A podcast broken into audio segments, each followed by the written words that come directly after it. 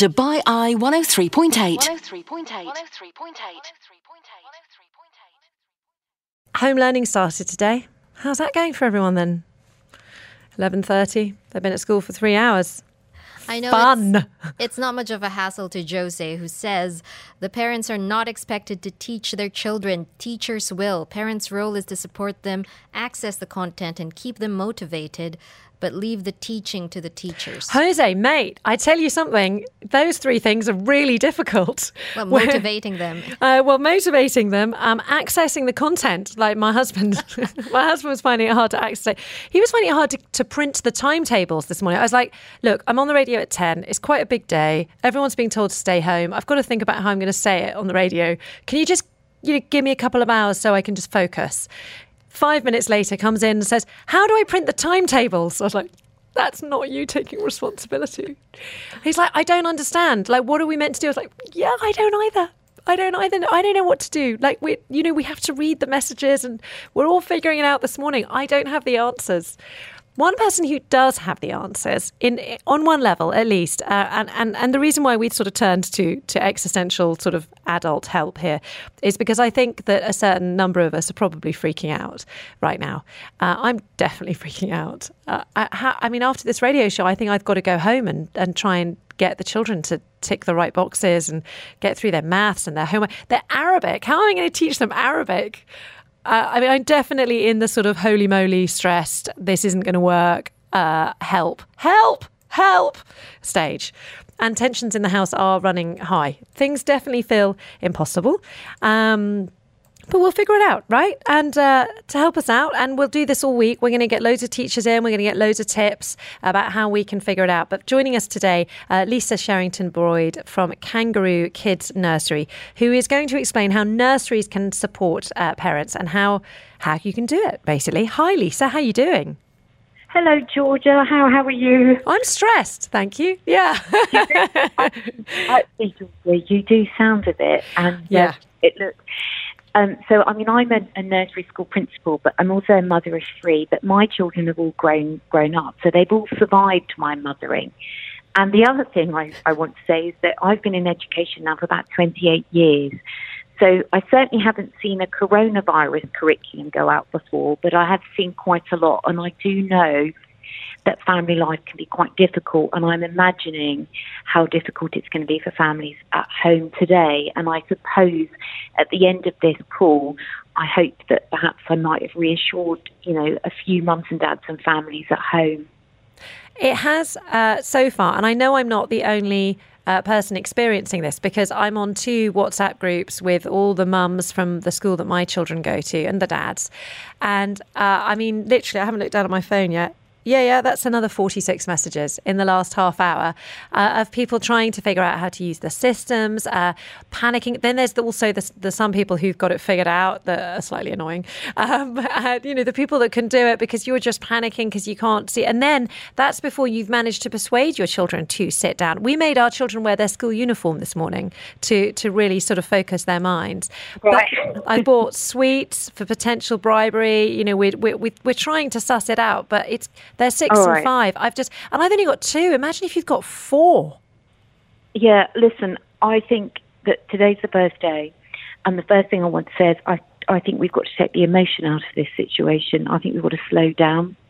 I think um, pace yourselves. You don't have to be an expert on day one, and I'm pretty sure that um, you know principals and teachers are not going to be calling you into their office as parents because you didn't get this right. I think this is going to take time and um, I think we, you know, we've got to edge ourselves in gently.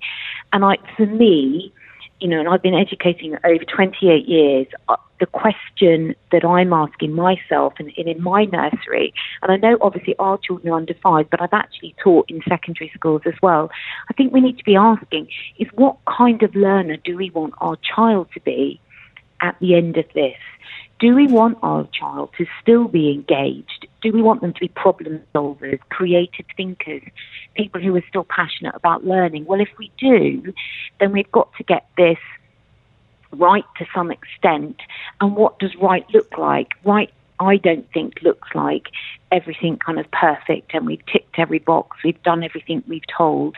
Um, the way that we've approached things in our nursery is we put a great deal of emphasis still on relationships. So our online, the moment the nurseries closed, and bear in mind nurseries had a head start, we mm. were closed before the schools. We set about trying to keep that connection going with the families. So what did we do?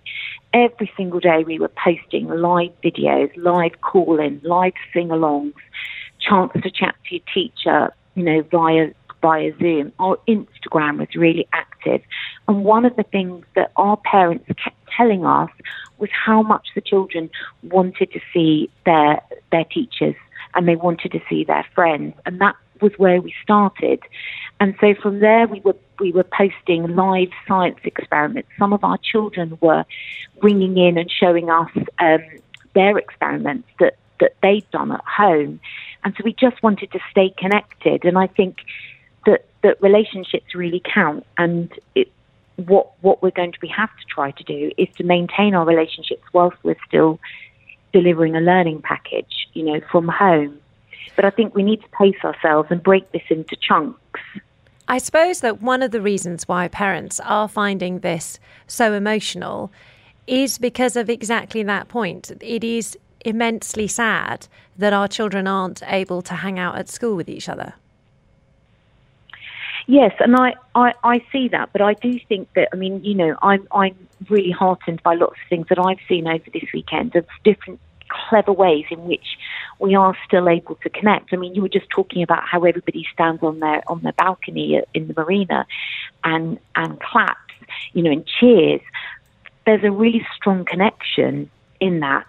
Um, and I know that they can't see their friends at the moment, but we've still got we've still got you know Zoom and different things. Yes. Um, so you know there is that. And um, they enjoy what they enjoy using those as well. They're quite. I mean, obviously the older children have got social media sorted straight away. It's the younger ones, but you can introduce them to it. And and there is a they love. I mean, I we tried Zoom just recently. They absolutely love that they can see their mates. They think it's an enormous game. Yeah. But we did this with, with, with children under five, and it worked. And it wasn't just about the children, it was about our mums. Yeah. You know, we've tried, our mums and dads, we've really tried to stay connected to them as well. I think that most importantly, any school or nursery is a community. And if we can try to keep that going, I think, you know, I think we're winning here. Now, if it was me and I was in, in the shoes of any parent at home, I probably would have tried to get my kids buy-in. By that, I probably would have got a big piece of white paper and said, "Right, this is what we're gonna, we need to do. How are we going to do it? What, how, what, what does this look like to you? What are you, you know, what are you up for? What do you feel that you would want to do?" And try to get them to create like a home-based rule system for what schooling at home looks like, but that they they bought into it. They, you've done almost like a family mission statement on homeschooling. And then, of course, you can say to them, oh, well, don't forget, do you remember you said that you thought it was a you know great idea if we did learning for you know 30 minute chunks and then we took a break um, I think particularly with older children, you're going to have to get them on board, mm. and that's part of that motivation. So the motivation's got to really come from them a little bit, I think. So in many ways, what I did this morning, I mean, thank goodness I had to leave the house in a way. Uh, the wor- the worst thing you can do is get super stressed out and shout at them because that's going to make them hate learning. Yeah, and that's what I mean. I think we've got to take the emotion out of this. I really do. Um, and we've got to think about what kind of learner we want our child to be. And my other thing that's very much in my mind at the moment is I think we've got to remember what learning, what ask ourselves, well, what does learning look like? Does learning only look like we're in front of an iPad and we're downloading information. We're seeing children as kind of vessels in which we put that information in. I mean, your children are aged five and six. In many countries in the world, your children won't have even started formal education. You know, learning can look like lots of things. Learning might be at the moment learning how to cook an omelette, tying up our shoelaces, you know, exploring stories. I, I think that you know, I know that we've got an agenda to fill here with the schools needing to complete these tasks. But outside of that, if we get this right, our children might actually look back on this time and say, Oh, God, do you remember when there was the coronavirus and we did that fantastic thing where we all made different omelettes and we tasted them like in a restaurant? Or do you remember when we did that you know, the big pizza party in, in our living room with just us and we dim the lights and we lit the fairy lights. There's opportunities really for families to connect at this time. And I think if we start adding in the stress of you've got to do this by this time and then everybody's getting upset, struggling with laptops and all the processes, we might just ruin that opportunity. Are you um, are you self social distancing on your own, or would you like to come and live with us just for a few a few weeks? because well, you know that's such I, good advice. I actually would really, really love to help, and you know, as we go off air, I'm happy to zoom you and your family. Oh, that's so sweet. no, really, I think you know, I would love to help, and I I'm really worried today, particularly about families and mums and dads getting getting stressed. I think right now my message is this that we've got to think that this is an opportunity to create, you know, home learning um, memories. We could create some really great, passionate thinkers at the moment. In the way that we teach in our nursery is we're not a theme-based or topic-based nursery. We follow the interest of the children. And you could do that to some extent at home, I think. Now, if your children what, what what age is it? So, got five and six, girls or boys? Well, I'm super keen. So they're boys, but I'm super keen for us to uh, remember that people listening have got older children as well. This is the agenda with Tom Urquhart on Dubai Eye 103.8. Hello there, Georgia here. We are in the midst of a conversation uh, with Lisa Sherrington Boyd from Kangaroo Kids Nursery, who I've kept on the line because she was giving such fantastically practical advice. Hi, Lisa, are you still there? Yes, Georgia, I'm still here, ready to help. Amazing. Thank you so much. So, you were about to tell us what we should do. I'm going to move on from my personal experience to, to try and sort of, uh, so, so that it doesn't feel like a personal therapy session, to, although God, goodness knows I need it. Um, what would you say as far as practical advice? Because it must change according to younger children, and then you've got your sort of 8 to 11 year olds, yeah. and then your teens. Okay. So let's try and work through that. Okay, so let's try and work through the ages. I, am lucky because in the last 28 years, I've taught children from naught to 16. So I've, I've got I've got a few experiences that I can bring to it. But I think the first thing I want to say is let's not forget that every child, you know, in the UAE and also wider is going to be in the same boat today. Every family is going to be in the same boat. Um, and whether you are a small small learner or a big learner, it's new, and you might need some help and encouragement with it. So, no matter what age of the learner is, I'm a big believer in behavioural narration. Is I think we've got to catch our learners at the moment getting it right. So even if today you get a few glimpses of when your child has shown an interest or an engagement with the process, praise it. Say, oh, well done. You know, you you know, you're really, really connecting. Gosh, I love the way that you're listening to what your teacher's saying because the mm-hmm. more you emphasize what they're getting right, the more they're going to want to do it mm-hmm. right. Now, there's a trick to it as well. It also works when children aren't doing what it is you want them to do. Behavior narration also works. And you can begin to say, Oh, I can really see you're committed to this. Oh, I can really see you're serious. You know, and then you'll start to see maybe that attitude begin to come through. Now, I think the, the most scary part of this is going to be is for our older learners. And I used to, um, I used to be head of pastoral care in a secondary school back in back in the UK, and I watched firsthand how stressful it was for you know our 15, 15 16 year olds going through their GCSEs. Um, it can't be easy for them, but what I do think is a reassurance for us is that we have an abundance of fantastic teachers in Dubai. You know, really great teachers, really great schools. And do you know what? Teachers really want to help your children.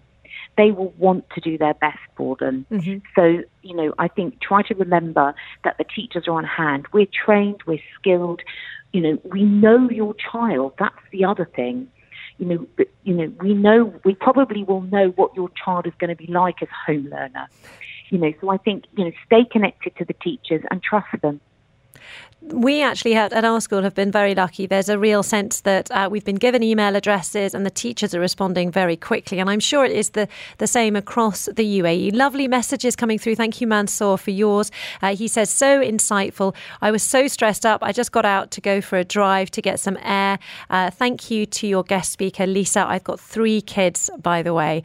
Um, and then another person here says, Hi, uh, this is Don. Hi, ARN.